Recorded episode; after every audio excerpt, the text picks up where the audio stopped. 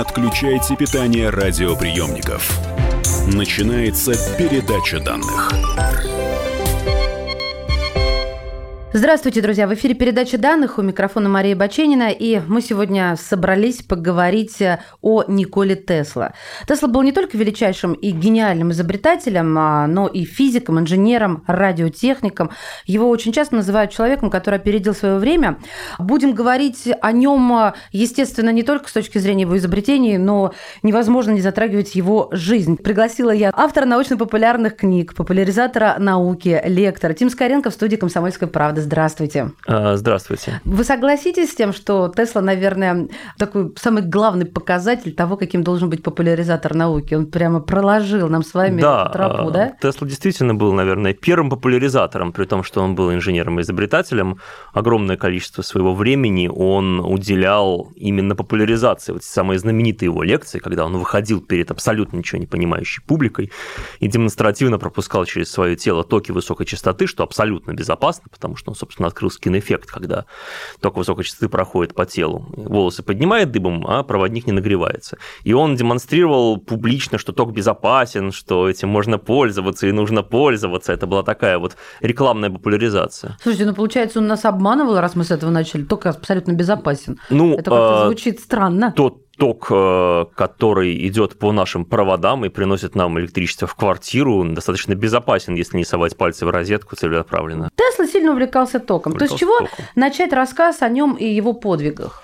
Ну, э, смотря в каком разрезе мы хотим посмотреть на этот рассказ. Либо мы хотим что-то узнать о его биографии, его странных привычках, его каких-то жизненных обстоятельствах, либо мы хотим действительно окунуться в его вот именно такую научную, угу. ну, скажем так, изобретательскую карьеру, потому что он, конечно, не был именно ученым, когда говорят, он был ученым, нет, он не был ученым. И единственный раз, когда его номинировали на Нобелевскую премию в 1937 году э, за открытие, которое он сделал в 1888, за 50 лет до этого, практически э, одной из причин того, что его перестали рассматривать достаточно быстро, именно потому, что он был практиком, сугубым практиком, угу. теоретиком, инженером, но никак не исследователем. Это была не его история. То есть в его случае вы хотите сказать, что жизнь и э, его открытия, патенты, результаты работы, они сильно не перекликаются? Нет, они связаны, конечно, но смотря на чем делать акцент. Ну, Почему? Потому что Тесла, а, он уже стал абсолютно такой легендой, именно, именно нарицательная практически. Согласна. Все говорят, Тесла, Тесла, там и телепортацию ему приписывают, и супероружие с какими-то лучами смерти ему приписывают, и какой-то автомобиль, никогда не существовавший с компактным компактным двигателем, который можно было там в руке унести, ему приписывают. Большую часть этих легенд о себе распространял он сам, либо его там, племянник Сава Касанович. Там, Хорошо, давайте разберемся тогда, какое у него главное достижение? Ну, собственно, главное достижение – это вся система производства, распределения и использования переменного тока двухфазного. А... То есть, грубо говоря, а, до Теслы существовали только двигатели постоянного тока. У постоянного тока есть одна очень большая проблема. Его практически невозможно передавать на расстояние, потому что когда мы передаем на расстояние постоянный ток, огромное количество энергии тратится на нагрев проводника, потому что сопротивление проводника растет. И, соответственно, рекордом на тот момент был передача тока э, на 53 километра во Франции провели. Там потери было, КПД там было 40%, все было вокруг нагрето, это был специальный изолятор, это все было очень сложно. И поэтому э, эдисоновские системы снабжения током каких-то там особо богатых граждан, то есть электрификация домов, строилась следующим образом. Строились маленькие подстанции там, в километре от дома персональные, которые этот дом и обслуживало. Все. То есть у Эдисона был постоянный ток, а у Тесла да, переменный. А Тесла, соответственно, при... и проблема была в чем? В том, что не было двигателей, непосредственно двигателей генераторов, которые могли бы работать с переменным током. Угу. И проблема была в том, как передавали на расстояние. Сначала преобра... производили постоянный ток, преобразовывали его в переменный сумасшедший сумасшедшие потери, э, поднимали напряжение, переправляли некоторые расстояния, преобразовывали обратно в постоянный, сумасшедшие потери. И, то есть была сложная схема. А Тесла придумал генератор, который непосредственно генерировал прямо уж переменный ток, который можно передавать без особых потерь, 99% КПД вообще без угу. потерь и двигатель, который прям принимал переменный ток и с ним работал. Вот это и договорю мысль, и это, собственно, и стало его главным таким вот вкладом, основным, наверное, 90% Тесла, это вот это. Ну, получается, Тесла – это как э, Ленин в промышленной революции. Да. Тесла стал э, просто одни, одной из вех этого гигантского прогресса.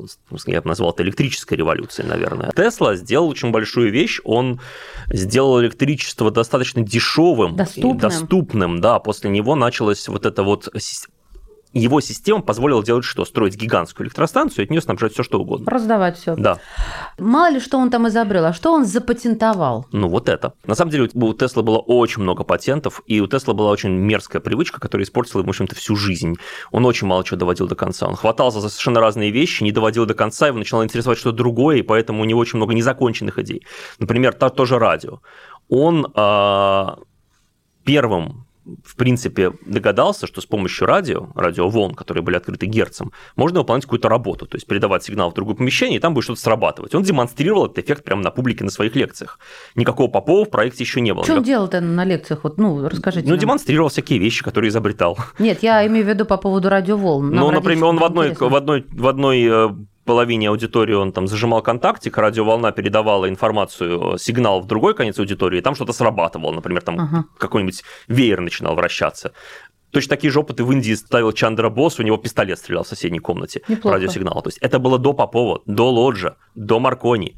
И, э, но Тесла не это как все так. Он забыл, получил патенты и бросил. И впоследствии Маркони у него эти патенты отсудил, потому что Маркони был очень умный человек, он знал, как обойти все патенты. Прям такой вот Молодой да ранний Маркони. Маркони большой молодец. Если бы не Маркони, никакого радио бы еще в проекте очень долго не было. Почему? Потому что все эти великие изобретатели, инженеры, и Попов, и Лодж, и Тесла, все эти люди, которые все это придумывали, они были очень плохими бизнесменами. Всю плохое. свою жизнь э, Тесла жил исключительно за счет спонсоров, которым он благодаря своему дару популяризации вообще убеждения уговаривал э, этих спонсоров э, дать ему деньги на очередной проект. И некоторые проекты были разумными, как вот, собственно, всю эту историю с двигателями, угу. с переменным током финансировал Джордж Вестингаус, который сам был очень... Ну, тут говорят, Эдисон против Тесла – это некорректно. Эдисон против Вестингауса. Везде так пишет. Это абсолютно некорректно, потому что Тесла был наемным инженером Вестингауза. То есть Вестингаус был владелец большой корпорации. Кстати, у, у Вестингауза было патентов не меньше, чем у Тесла. А самого. что Вестингаузен э, производил? Он, э, Вестингаус вообще сделал свое состояние на железной дороге. И самый известный патент самого Вестингауза, что он изобрел, он изобрел сцепку железнодорожную и тормоз железнодорожный. Так тормозы Вестинг... тормоза Вестингауза до сих пор стоят на всех э, поездах в мире. Он был Класс. крупнейший изобретатель сам. А что для него Тесла должен был Но создавать? в какой-то момент Вестинг... компания Вестингауза, он основал подразделение Westinghouse Electric и вступил в войну с Эдисоном, потому что это была развивающаяся сфера, он хотел снабжать города электричеством, и поскольку сам он в электричестве был не очень силен, он был э, скорее механик, он нанял профессионального инженера, который в этом разбирался, то есть Теслу. Угу. И Тесла на, на него работал и для него разработал все, все вот это вот. Ну, то есть не зря нанял, если бы мы спросили. Не зря, не зря. Товарищ Вестингаузен, нормально? Конечно, нормально. Нормально. Ниагарская может... электростанция, первая в мире крупнейшая электростанция, с которой раздавался угу. ток, это было по патентам Тесла Вестингауса. Он всю жизнь был с этим спонсором своим, или он параллельно он еще? менял их регулярно. Ветреный Вестингаус был какой-то... Так все в нем разочаровывались, потому что он со всеми начинал какие-то безумные проекты и не заканчивал очень часто. Вестингаус был каким-то десятым его спонсором, а одним из... Там последним крупным его спонсором был Джон Пирпонт Морган, банкир, и э, его Тесла вообще жестко развел, потому что он, собственно, строил свою знаменитую башню в Уорденклиффе, с помощью которой предполагал, что можно передавать электричество беспроводным способом по, по атмосфере. Он ошибался, как потом выяснилось. И вот он на 150 тысяч долларов развел Моргана, и Морган на него очень сильно обиделся. Тогда 150 тысяч это, конечно, были серьезные ну, деньги. более, порядка 6 миллионов долларов на сегодняшний день. Вот это да. Друзья мои, поговорим о том, а, что Тесла еще э, изобрел о жизни э, великого изобретателя и, естественно, о его прообразе в кино, потому что ну, этот вопрос обойти, конечно, невозможно. Боуи. Да подождите, что же вы отнимаете мой хлеб? Тим Скоренко сидит и сам себе журналист, так сказать, в студии. Итак, автор научно-популярных книг, лектор и популяризатор науки Тим Скоренко в студии «Комсомольской правды». Говорим про Теслу. Не теряйтесь. Не отключайте питание радиоприемников. Идет передача данных. Мы хотим стать еще лучше. И нравится тебе бесконечно. Специально для тебя мы создали новый сайт – радиокп.ру радиокп.ру Заходи, и ты можешь делать все – слушать, смотреть, читать. Подкасты, видеотрансляции студии, текстовые версии лучших программ. Радиокп.ру радиокп.ру Заходи, мы удивим тебя. Не отключайте питание радиоприемников. Начинается передача данных. Мы снова в эфире и снова здравствуйте. У микрофона Мария Баченина. В студии «Комсомольской правды» автора научно-популярных книг, лектор, популяризатор науки Тим Скоренко. Тема нашего сегодняшнего заседания – это Никола Тесла. Ну, остановились мы на образе его в кино, который воплотил, и, как вы уже успели заметить, гениально, да, хорошо, отлично. Отлично воплотил. Да, а, к сожалению, ушедший от нас Дэвид Боуи. Давайте я начну с внешности. На мой взгляд, в принципе, да, подобрали. Нет, Он, он не особенно Ну, похож. в принципе. Но здесь нет, нету важности в том, как выглядел Тесла или как выглядел Боуи. Главная странность какую-то Э, соблюсти. Боуи достаточно хорошо сыграл именно вот манеру поведения Теслы, такую его принципиальную загадочность. Э, Он, когда ведет по лаборатории людей, которым что-то показывает, это списано с вполне реальных, в общем-то, демонстраций Теслы, когда он... А у него... Дело в том, что Тесла в своей жизни дружил с элитой, он дружил с Марком Твеном, там, он дружил с огромным количеством... У него там в студии были звезды того времени, абсолютно поэты, художники, литераторы, кто угодно, ученые. И он их всех э, водил по своим там, Ну, лабораториям. как салон какой-то С- был, ну, да? практически, да, он показывал эти достижения. И Мгм. вот есть известная фотография, где он ставит Марку Твену волосы дыбом, пропуская через него ток. Вот. И э, при этом он всегда держал в тайне. Говорил, вот это вот так-то и так-то, а как это работает, Не это скажу. не скажу, да. Прям как моя бабушка с рецептами. А вообще поклонников, наверное, у него была толпа. Толпа. Его носили на Популярный был руках. Он был очень популярен. Этим пользовался как-то? Тут надо заметить одну вещь. А, У Тесла был очень-очень-очень короткий период его реальной активности. Он там, переехал в США в 1884 году, будучи никем. В США некоторое время там поднимался. И, в общем, в 1888 году вот, он заключил контракт с Вестингаузом, начался период его славы. А к 1898 он увлекся этой безумной идеей передачи э, электричества по воздуху, и все. И начал постепенно э, уходить вот в это вот научно-техническое безумие, в себя, Мгм. да. А ему никогда не предлагали выступать на публике, потому что, чтобы избавиться от спонсоров и самому там Он зарабатывать все время деньги. выступал на Но он публике. зарабатывал много? Помимо спонсорства. То есть он был богат, обеспечен? Нет, он никогда не был богат, он все спускал сразу. Сразу. У него деньги не держались ничьи, ни свои, ни спонсорские. Он... Причем у него были безумные траты. Он, Он покупал... одевался роскошно. он я покупал себе один галстук. Он покупался там галстук в день, грубо говоря, потому что так было нужно. Мило. Он, он никогда в жизни не... Он всю, всю свою жизнь с 1887 до смерти 1943 жил только в отелях.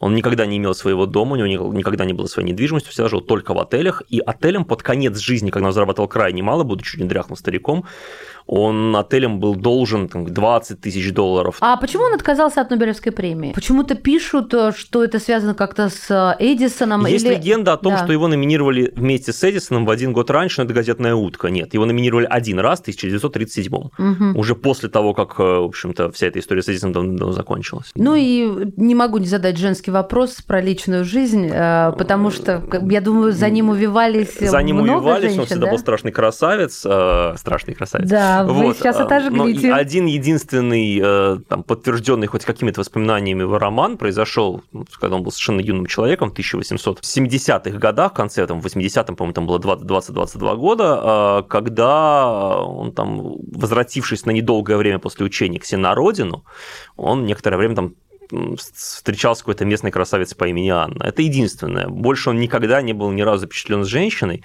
Э, Есть одно фото с какой-то женщиной в автомобиле, но и все. Никогда... Слушайте, ну, Но, но, Но, да, мне, Но. мне уже как-то подозрительно да, все это. не совсем все так, а, потому что был у него друг, господи, Роберт Джонсон.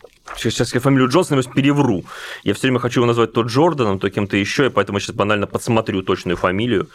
А, Он был главным редактором довольно крупного американского журнала, и вот у него была супруга Кэтрин.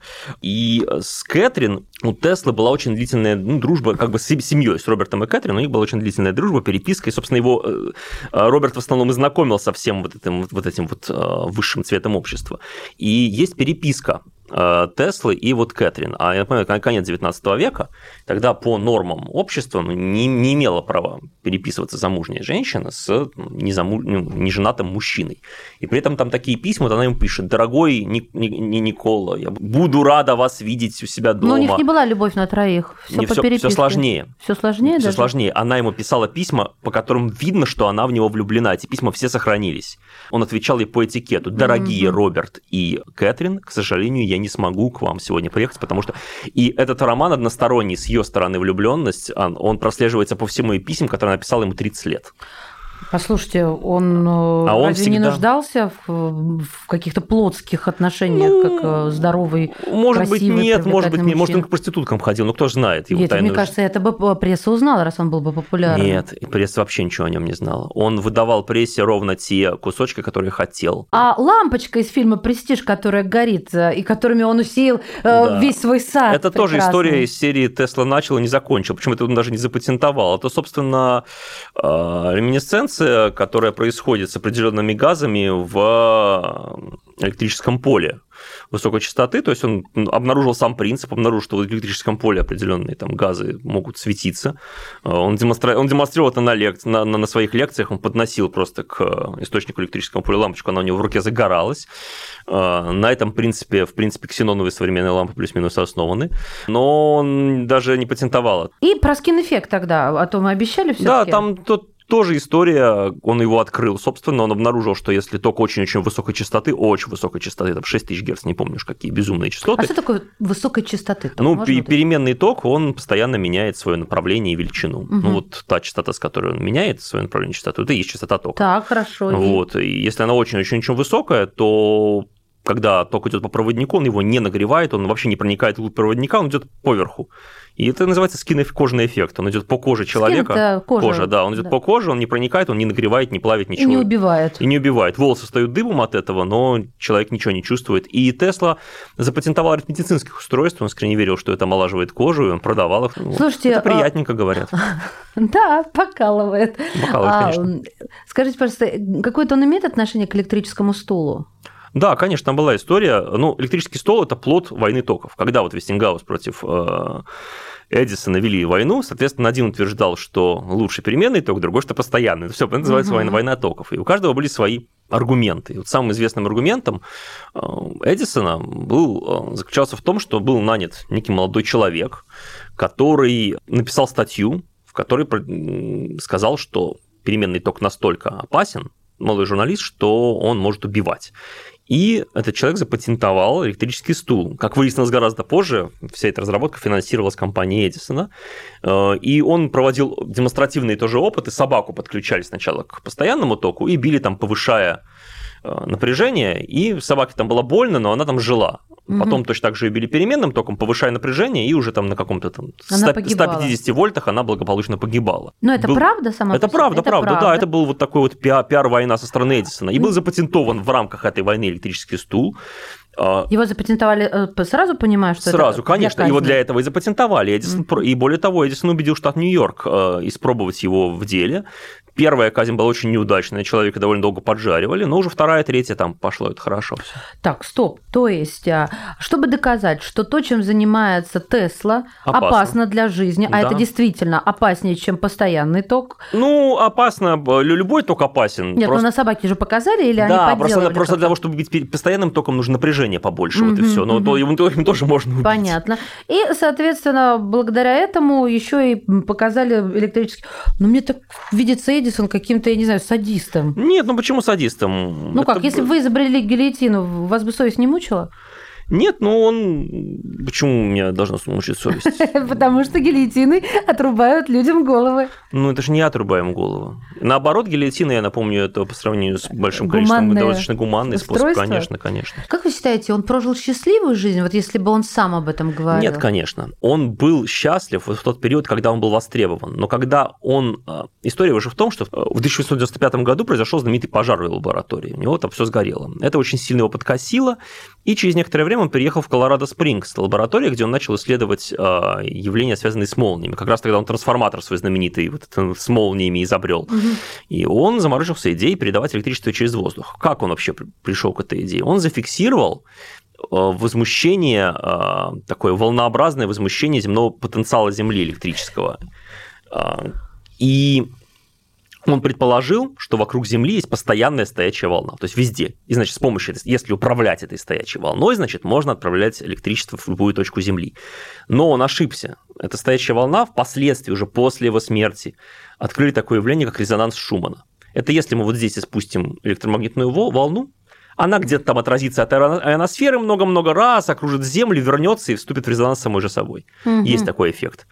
Он случайно наблюдал резонанс Шумана, предположил, что это стоящая волна, которая вокруг Земли, и всю свою жизнь, оставшуюся с 1898 по там, 1900 18-20 лет, пока стояла эта башня, он, э, в общем, пытался, пока он ее строил, пока он ее проектировал, пока ее строили, башен должно было быть 5 штук, он работал только над этой идеей, которая была абсолютно безумной, и она, конечно, не работала. При этом идеологически он предсказал интернет, потому что он предполагал, что через эту систему можно передавать информацию, мгновенно общаться. Все то вот есть он вот. представил, что такое может быть. Да, да. Правильно? Как да. в свое время да Винчи представлял то, о чем да. другие даже помыслить да. не могли. Он был абсолютно, он назвал это всемирной системой, был абсолютно уверен, что можно передавать не только там электроэнергию, но всю информацию. ВС, всемирная сеть, всемирная система. Всемирная сеть, да, да, да. Но вот, к сожалению, он не мог ее реализовать, потому что таким способом в технологиях того времени это было невозможно в общем. От чего он умер? От старости. Ну, то Ему есть было 80 сколько там, в 43-м году он умер. Угу. 1943 год. Да, в 1043 Ему было 87 лет. Он прожил долгую жизнь, но последние... Понятно, что последние лет 20 вот этой замкнутости внутри, они, конечно, не были счастливыми. Автор научно-популярных книг, лектор, популяризатор науки Тим Скоренко был у нас в студии. Спасибо вам огромное. Спасибо. Передача данных успешно завершена. Не отключайте питание радиоприемника. Скоро начнется другая передача. Иркутск. 91,5. Воронеж. 97,7. Краснодар. 91,0. Тюмень. 99,6. Анапа. 89,5. Владимир. 104,3. Барнаул. 106,8. Екатеринбург, 92,3. Санкт-Петербург, 92,0. Москва, 97,2. 97,2. Радио «Комсомольская правда». «Комсомольская правда». Слушает вся страна. Слушает вся страна.